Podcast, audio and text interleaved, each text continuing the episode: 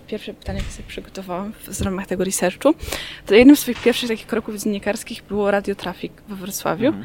I jak wspominasz swoje początki, jak w ogóle tam trafiłeś? Trafiłem tam y, zaraz po egzaminach maturalnych, bo jak kończyłem liceum, już wiedziałem, że za chwilę będę po szkole, mm, to postanowiłem poroznosić swoje cefałki i demówki różnych rzeczy, które robiłem do tej pory w jakichś młodzieżowych, studenckich radiach po wszystkich redakcjach we Wrocławiu.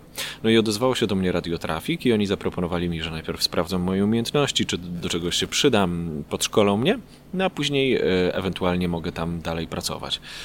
No i stąd się wziąłem w Radiotrafik. Pamiętam, że rozmowę kwalifikacyjną miałem w dniu, kiedy jeszcze pisałem egzamin e, z historii maturalny i wyszedłem szybciej z tego egzaminu, żeby zdążyć na rozmowę kwalifikacyjną tam w tym Radiu Trafik. Dobrze wspominam ten czas, bo się wielu rzeczy nauczyłem, takiego totalnego basicu i podstaw radiowych, pracy też w komercyjnej rozgłośni radiowej, pewnych praw, którymi się rządzi, tego jak można powiedzieć dużo, ubierając to w jakieś mm, bardzo ścisłe, uporządkowane, bez niepotrzebnego rozbudowania ramy słowne. A to jest bardzo cenna umiejętność, czyli powiedzieć o czymś, co się dzieje, powiedzieć wszystko, co trzeba, żeby w pełni scharakteryzować jakieś zjawisko, a jednocześnie, żeby to nie było przegadane. Okej, okay. i tak trochę mnie zatrzymało to, że wyszedłeś wcześniej z egzaminu maturalnego. E, zatrzymało to też moją, e, zatrzymało nie tylko ciebie, zatrzymało to też moją wychowawczynię, która była jednocześnie moją nauczycielką historii i miała takie przerażenie w oczach, jak zobaczyła, że ja wcześniej wychodzę z tej matury. No nie poszła mi najlepiej, to nie będzie żadna tajemnica. E, no ale stwierdziłem wtedy, że na liście moich priorytetów jest nie egzamin maturalny z historii, tylko to, żeby dostać się do, do pierwszej w moim życiu takiej no, pełnopłatnej, prawdziwej pracy. Czyli to jest takie trochę ten dziennikarski konflikt, czy ważniejsza jest ta wiedza podręcznikowa, czy jednak ta praktyka, czy Wiesz ta co? praktyka wygrała? Y, praktyka zawsze wydaje mi się, że wygrywa, ale y, nie bagatelizowałbym przy tym jakiejś podręcznikowej wiedzy. Tyle tylko, że y, ja na przykład nie kończyłem dziennikarstwa, nie studiowałem dziennikarstwa. Ja na studiach licencjackich studiowałem socjologię, a na studiach magisterskich politologię. Mam takie poczucie, że ten socjologiczno-politologiczny miks dał mi duży, dobry background, jeżeli chodzi o kwestie, którymi się zajmuję jako dziennikarz zajmujący się polityką. Więc ta podręcznikowość w takim sensie się przydaje, ale jeżeli chodzi o sam, samo rzemiosło dziennikarskie, to tutaj praktyka. Wspomniałeś też o tym mediach studenckich, mhm. młodzieżowych. Czy uważasz, że to dało Ci jakiś taki handicap? Uważam, że to bardzo dużo mi dało. Uważam, że jak byłem w liceum, to pracowałem we Wrocławiu, jest Radio Luz, Akademickie Radio Luz. I gdy byłem w liceum, to właśnie tam prowadziłem swoje pierwsze programy. I tam też prowadziłem swoje pierwsze polityczne rozmowy w ogóle. Później porzuciłem kwestie polityczne w dziennikarstwie na jakiś czas, na kilka lat, ale tam robiłem pierwsze z lokalnymi wrocławskimi politykami, polityczkami rozmowy. I no wiesz, to była stacja w eterze normalnie, nadająca na swojej częstotliwości, jeżeli dobrze pamiętam, 91,6 FM we Wrocławiu. Jakoś tak.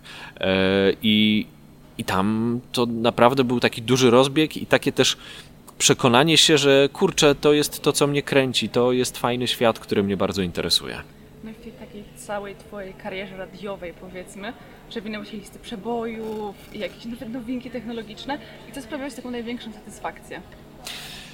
Ja, ja, ja, bardzo lubiłem tę pracę w radiu. E, podobała mi się. W Radiu Z też spędziłem kilka dobrych lat. Bardzo lubię magię radia, dlatego że radio to jest takie medium nieporównywalne do żadnego innego, bo buduje niesamowitą atmosferę, taką bardzo intymną atmosferę między mną a słuchaczami i słuchaczkami. Pozwala na to, żeby stworzyć tę atmosferę. Tam jest tylko słowo, jest muzyka, są dźwięki i cała sztuka polega na tym, żeby z pomocą tych dźwiękowych atrybutów i narzędzi przenieść ludzi w zupełnie inny świat i towarzyszyć im w życiu, w bardzo różnych momentach życia. Więc to też uczy bardzo wielu rzeczy, bo towarzyszysz ludziom w momentach, kiedy oni się cieszą, kiedy mają dobry humor, ale też kiedy brakuje im energii, przeżywają jakieś swoje osobiste dramaty i tragedie. Więc to było też bardzo cenne doświadczenie pod wieloma względami. No i właśnie z jednej strony się mówi, że dziennikarz musi być wszechstronny, a z drugiej, że jak ktoś zna się trochę na wszystkim, to nie zna się tak naprawdę na niczym. Jak to w końcu jest? Wszechstronny być musi, to znaczy wszechstronnie interesować się tym, co dzieje się dookoła niego na różnych płaszczyznach, ale rzeczywiście dobrze robi dziennikarstwu, gdy odnajdujemy swój kawałek. To znaczy to miejsce, w którym czujemy się najlepiej i mamy też taką pewność, że to, co robimy jest nie przerasta naszych możliwości, to znaczy, że ta wiedza, pewna materia no, jest czymś, w czym się orientujemy, a nie udajemy, że się orientujemy, bo może takie zarzuty, że jak się zna na wszystkim, to się zna na niczym, pojawiają się wtedy, kiedy rzeczywiście ktoś zalicza jakąś wpadkę, bo próbuje udawać, że się orientuje we wszystkim. Ale ja też na przykład nie mam problemu z tym, żeby przyznać się, że na przykład na czymś się nie znam. I na przykład, nie wiem, jak są jakieś wywiady, rozmowy, zdarza mi się też po prostu albo spotkania z czytelnikami, czytelniczkami przy okazji wydania mojej książki Sejmwita. To zdarza mi się mówić wprost, że wolę nie odpowiadać na jakieś pytanie, niż udawać, że się na tym znam i później albo powiedzieć coś niestosownego, nieodpowiedniego, głupiego i się skompromitować, albo wprowadzić kogoś w błąd. Więc, więc to myślę, że też jest ważne. Ale ta taka wszechstronność w zainteresowaniu się światem i ciekawości, w ciekawości świata jest bardzo ważna. Teraz też mówię takie wszechstronności technicznej, że nie ma już dziennikarzy typowo radiowych, ani typowo telewizyjnych, w sumie trochę jesteś przykładem. I czy uważasz, że faktycznie tak jest, że teraz dziennikarz musi być bardziej przyzwyczajony albo przystosowany do tego, żeby pracować w różnych warunkach i w różnych mediach? Wiesz co, wydaje mi się, że jeżeli ktoś jest dobry w swojej dziedzinie, na swoim odcinku, to się odnajdzie w tym medium, które najbardziej lubi. E, ja, ja, ja, pokonałem taką trasę od pisania przez mówienie właśnie stacje radiowe i aż trafiłem do telewizji i mam takie wrażenie, poczucie, że każdy ten etap uczył mnie czegoś po drodze. To znaczy budował pewien kapitał, który mogłem wykorzystać później w kolejnym kroku, w kolejnej formie dziennikarstwa. Mm, I to wszystko jakoś się nawzajem uzupełniało. No bo e, pisanie, czyli przelewanie tych myśli, wyrzucanie tych myśli z siebie, porządkowanie ich. Radio z kolei to też rygor czasowy pamiętam mój szef kiedyś mi zadał takie zadanie, bo zrobiłem jakieś okropnie długie wejście antenowe i poprosił, żebym je spisał, przeczytał i wykreślił wszystkie słowa, które są niepotrzebne, a które nie sprawiają, że to, co chciałem powiedzieć, przestaje być czytelne. I rzeczywiście okazało się, że można opowiedzieć świat, różne rzeczy, bardzo ważne czasami rzeczy, nie używając do tego zbyt dużej liczby słów. W takim sensie, że nie przegadywać tego, nie zagadywać tego, żeby przekazać ludziom to, co się chce przekazać w bardzo ścisły i uporządkowany sposób. I to jest ważna umiejętność, która też przydaje się w newsach, no bo jeżeli relacjonuję jakieś wydarzenia polityczne, to też mam jakiś określony czas, żeby to zrobić. No. Nie mam dziesiątek minut, żeby opowiadać wszystko, więc też muszę dokonać pewnej selekcji, jeżeli chodzi o te warstwy opowiadania o tym. I tego na pewno nauczyło mnie radio, tej dyscypliny czasu i opowiadania różnych rzeczy też w radiu byłeś przez moment szefem działu wideo. Tak, okropne doświadczenie. Czy można powiedzieć, że taki zwiastun tej twojej przygody z telewizją? Czy jak tam Na pewno wynikało z tego, że gdzieś tam się interesuje też dziennikarstwem robionym w, za pomocą obrazu.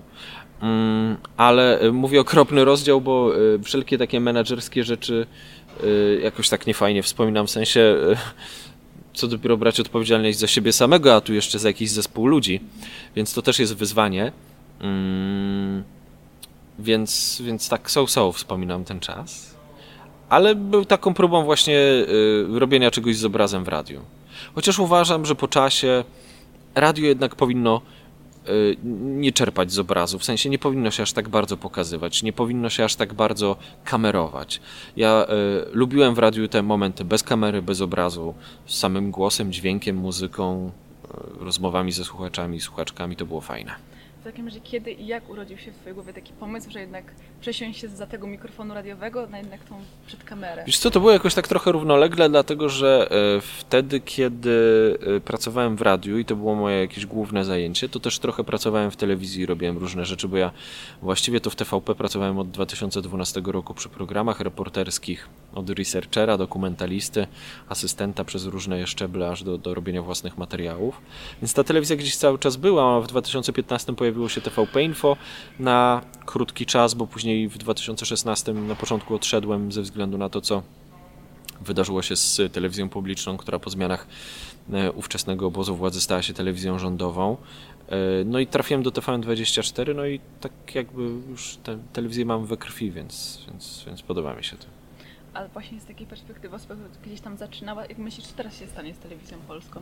Mm, mam nadzieję, że telewizja publiczna stanie się telewizją z prawdziwego zdarzenia publiczną, to znaczy skoro wszyscy się na nią składają, to ma relacjonować i opisywać rzeczywistość taką, jaką ona jest, a nie robić propagandę rządową. I mam też nadzieję, że wszystkie osoby, które sprzeniewierzyły się e, wartościom naszej pracy dziennikarskiej, ten cały etos, który towarzyszy pracy dziennikarskiej, to wszystko, co zostało tam podeptane, sponiewierane, żeby nie powiedzieć brutalniej, ale y, naprawdę ludzie, którzy pracują w mediach rządowych, podeptali, sponiewierali, zniszczyli wszystko, co wiąże się z wartościami dziennikarskimi. I każdy, kto sprzeniewierzył się tym wartościom, a przez to robił również dużo złych rzeczy, organizował albo współorganizował, albo uczestniczył w tym systemowe nagonki na różne grupy społeczne, na różnych ludzi, powinien ponieść za to konsekwencje po prostu. To te konsekwencje muszą być, bo nie może być poczucia tego, że można krzywdzić ludzi, robić rządową propagandę, siać nienawiść i, i, i za to dostaje się pieniądze i, i, i nie ponosi się nawet w takim czysto ludzkim, moralnym sensie y, konsekwencji. No i koniec końców trafiłeś tutaj do TVN-u i co sprawia, że tu zostałeś, bo jesteś tutaj całkiem długo. Yy, no, trochę jestem. Yy, podoba mi się tu. Bardzo lubię zespół, z którym pracuję, lubię miejsce, w którym jestem, lubię tę telewizję, ale to, co najbardziej lubię w swojej pracy tu w TVN24, w całej naszej grupie, w całej naszej organizacji, to to, że tu mogę robić niezależne dziennikarstwo. To, że nikt mi tutaj nie mówi, o czym mam mówić, czego mam nie mówić, co mam pomijać. Sam decyduję o tym, jak powstają moje materiały, jakie one są. Staram się realizować wszystkie swoje materiały, wejścia, programy zgodnie z zasadami sztuki dziennikarskiej, ale nie ma tu żadnej ingerencji, tu się robi wolne, niezależne dziennikarstwo. Twoje dziennikarstwo. Mam pytanie od razu z cytatem, Mhm. bo kiedyś powiedziałeś, że to co robisz to jest młodociana publicystyka w wykonaniu licealisty i jaki punkt w twojej karierze był takim początkiem tej dorosłej publicystyki? Jezu, jak ja tak powiedziałem. Młodociana, młodociana publicystyka w wykonaniu licealisty. Tak. No to pewnie tak było, że jak byłem licealistą, to robiłem młodocianą publicystykę. A teraz mam nadzieję, że robię dojrzałą publicystykę w wykonaniu no już dojrzałego, e, czy nadal młodego, mam, tak przynajmniej wynika z mojego wieku, człowieka. No ale mam nadzieję, że to jest dojrzała publicystyka. A kiedyś, no to, a to fajne, kiedy ja to powiedziałem w ogóle? A w sumie dlaczego zdecydowałeś się akurat na dziennikarstwo sejmowe? Czy to jakieś te studia, czy... Wiesz co, y, lubię to po prostu, czuję politykę, interesuje mnie ona bardzo. Bardzo lubię też politykę za to, że jest nieprzewidywalna, że nie jest. Za to, że nie jest rutyną, za to, że każdego dnia przychodzę do pracy i dzieją się rzeczy, które mnie zaskakują i zmieniają krajobraz y, polityczny w Polsce, że mm, nie ma takiego schematu i powtarzalności. I to bardzo lubię w polityce. Poza tym, no, to trochę jest tak, że albo to czujesz, albo nie. Albo cię to kręci, po prostu kręci cię opowiadanie o tym, zajmowanie się, interesowanie, albo nie. No, no, no mnie to kręci. I rozmawianie z plecami polityków nie, nie wydało się ci w jakiś sposób uwłaczające albo takie... No, Wiesz co, myślę, że ci, którzy mówią plecami, sami sobie wystawiają e, wizytówkę, a ja też nie jestem w tej pracy po to, żeby mi było przyjemnie i żebym czuł się tylko dobrze, tylko jestem po to, żeby zbierać informacje i zadawać pytania i czasami taka jest cena zadawania tych pytań i docierania do tych informacji, ale okej, no pisałem się na to, tak, taką mam robotę, więc e, e, będę to znosił, i wiesz, to też jest trochę tak, że taka jest intencja tych ludzi, którzy to robią, żeby nas zniechęcić, żebyśmy przestali zadawać pytania, żebyśmy wyszli z założenia, dobra, machnę na to ręką, nie będę zadawał pytań, skoro on, ona mnie tak traktuje, no to ja nie będę w takim razie mm, znosił tego wszystkiego. Wasze niedoczekanie, drodzy politycy i polityczki, będziemy pytać. Nie wiadomo, co byście nam zrobili. Jakbyście nas nie traktowali, to będziemy po prostu zadawać pytania.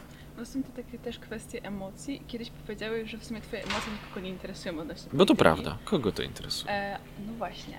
Ale czy nie miałeś kiedyś czegoś takiego, że trudno było ci na przykład oddzielić to od pracy dziennikarskiej, czy od początku przyjść to z łatwością? Wiesz co, y, nie, za- zawsze to y, starałem się oddzielać jakoś. Oczywiście do tego człowiek jakoś też dojrzewa i uczy się tego e, wszystkiego, jak to wygląda i jak powinno to e, przebiegać, ta linia podziału między tym, co ja sądzę i moimi emocjami, a między rzeczywistą, rzeczywistością, którą po prostu relacjonuję. E, Na pewno czasami to bywa po ludzku przykre i emocjonalne w takim sensie, że jak już, nie wiem, nagrałem albo miałem jakąś sytuację nieprzyjemną, to gdzieś tam później przychodzi ta taka refleksja po tym wszystkim, ale no ale cóż, tak to jest. Nigdy nie miałeś takiego, że kurczę, to może się poddam, te tabliczki przejścia nie ma. Nie, Dosyć. nie, nie, nie, nie, nie, nie, nie, nie, nie, nie. I yy, w ogóle nie dopuszczam takiej możliwości, jak szereg moich koleżanek i kolegów robiących wolne, niezależne dziennikarstwo, że politycy, to, to jest ich cel, oni by chcieli właśnie, żeby popierać, nie przeszkadzać, żeby wszyscy się poddali, machnęli ręką, powiedzieli, dobra, róbcie co chcecie, nie będziemy pytać. Będziemy. Czyli silna psychika jest też ważna. Nie- wiem, czy mam silną psychikę, ale na pewno mm, pewne uodpornienie się na różne rzeczy. Nauczenie się, że miarą jakiegoś też człowieczeństwa i profesjonalizmu w tym, co robimy, jest to, czy nie dajemy się wrzucić w tą pułapkę, bo to taka pułapka polityków. Oni by, oni chamsko się zachowując, prostacko i ordynarnie w stosunku do nas, bardzo by chcieli, żebyśmy zagrali w tę grę, żebyśmy zachowywali się tak samo. Właśnie miarą człowieczeństwa, pewnego poziomu kultury, podejścia do drugiego człowieka jest to, żeby tak nie robić. Że okej, może mnie pan obrażać, może mnie pani obrażać, ale ja tylko zadaję pytania. I tylko proszę o odpowiedź na te pytania, dlatego że pan, pani podejmuje decyzje kreujące naszą rzeczywistość. Czyli świat dziennikarstwa nie do końca jest dla każdego. To bez dwóch zdań, jak każda profesja i każdy zawód. E, Ale na pewno, jeżeli chce się robić to dobrze i chce się dobrze w tym czuć, bo to też jest istotne, to rzeczywiście nie jest dla każdego. Mówi się też jeszcze odnośnie takich tych różnego rodzaju stereotypów odnośnie pracy dziennikarza, że dziennikarz nie ma czasu na życie prywatne, bo musi cały czas biegać. Czy to jest prawda? Że jak, jak w każdej robocie, jeżeli dobrze sobie zaplanujesz czas i dobrze sobie porozkładasz akcenty i zaplanujesz życie, to myślę, że bez problemu można sobie to wszystko poorganizować. Tak sądzę. Znaczy nie tylko sądzę, bo wiem też z własnego doświadczenia, że wszystko da się zorganizować. Także nie. Oczywiście jest pewien element tego, że cały czas na przykład śledzisz newsy, to co się dzieje, że starasz się być na bieżąco, oglądać, nawet jak masz wolno, to czytać, oglądać, sprawdzać, co się wydarzyło, bo później jak masz takie jakieś luki, e, to, to, to też problem przy okazji przeprowadzania wywiadów, robienia różnych rzeczy na takiej zasadzie, że nagle cię polityk czymś zaskoczy, albo czegoś nie wiesz, nie wiedziałaś, przeoczyłaś, więc to jest y, przydatne, ale da się to wszystko poukładać. Mam kolejny cytat z przeszłości. Aha. E, napisałeś kiedyś sobie, prezenter może kiedyś zasłuży na miano dziennikarza. I tak pisałeś 10 lat temu. Okej. Czy teraz nazwałbyś się dziennikarzem, tak z pełnym, czystym sercem? E, No, myślę, że tak, tak, tak. E, To chyba było, e, jak była taka wizytówka do radio newslettera. Tak. To pamiętam, że to napisałem. No ja miałem wtedy 21, 22 lata, jakoś tak zaczynałem właśnie swoją przygodę z dziennikarstwem. I wydaje mi się, że przez te 10 lat udało mi się przejść dosyć długą drogę, trafić na fajnych i niefajnych ludzi, od tych fajnych i niefajnych się czegoś nauczyć, wyciągnąć wnioski. I no myślę, że jestem dziennikarzem. Okej, i gdyby na moim miejscu teraz siedział Radomir Widz sprzed 10 lat, co byś mi powiedział? że rób swoje, że nie daj się zwieść ludziom, którzy ci mówią, że za wcześnie, za szybko, że nieprawda, że za młody. Jeżeli czujesz, że jesteś w stanie coś zrobić, to rób i nigdy się nie zniechęcaj, bo to, co ci się udało i to, co ci się uda, to jest 30-40% jak dobrze pójdzie tego, co sobie planowałeś, a a reszta to będą niepowodzenia, no ale tak to wygląda. A w końcu się uda.